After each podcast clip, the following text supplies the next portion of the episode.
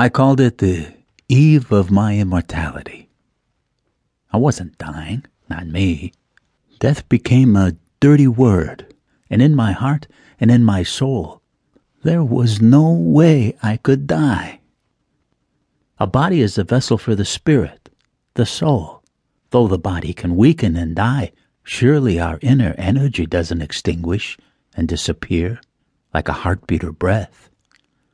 It makes us who we are. It is what shines from beneath the layers of epithelia to show our true being. Dr. Michael Gorman will forever be an idiot in my mind. Where did he come from?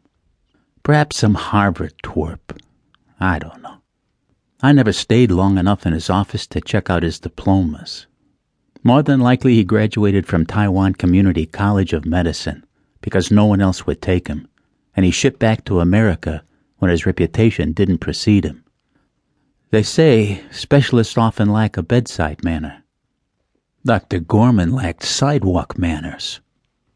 Granted, my time with him covered the short span of recommendation, examination, and review of test results.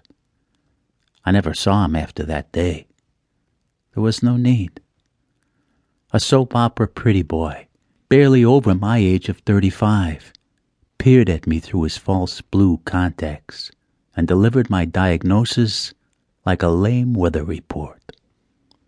Winds from the south, looks like rain will hit the east. Up north there'll be some snow showers.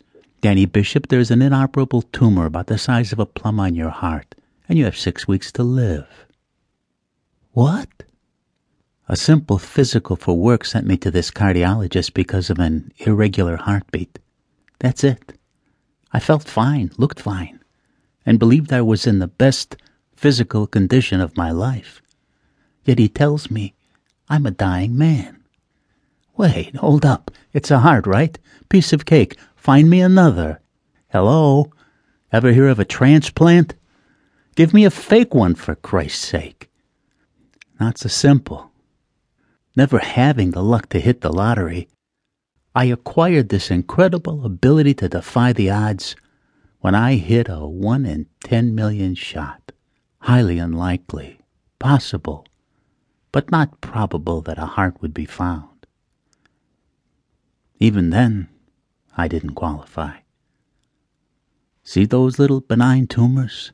Most tumors on the heart are benign, had a nature that caused them to spread straight up and along my carotid artery. Surgery was out. My biggest question was when would I start to feel the effects of this tumor that soon would crush my heart? Soon, Dr. Gorman said. This isn't a condition that has been there for years. It developed rapidly. I nodded with my final question. Shouldn't I have felt something before this? He shrugged with lifted hands. A shrug. This is supposedly a highly trained medical professional and he shrugged at me.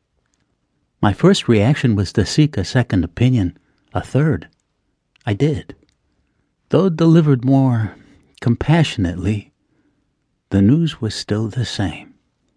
The third doctor, at first, gave me two months. Gee, thanks. Two months. An entire ten days was wasted getting those other opinions. Ironically, my clock was ticking as my inner timekeeper, my heart, began to fail. Was it my imagination? Was I actually starting to wear down? No. No way. Often I contemplated whether it was timing. Would I have felt symptomatic had I not known? Alternatively, would I have just failed to wake up one morning? No matter how I looked at it, I was grateful for the news. I wanted to know because I had every intention of winning. I wasn't giving in. I wasn't going to die. At least, not conventionally.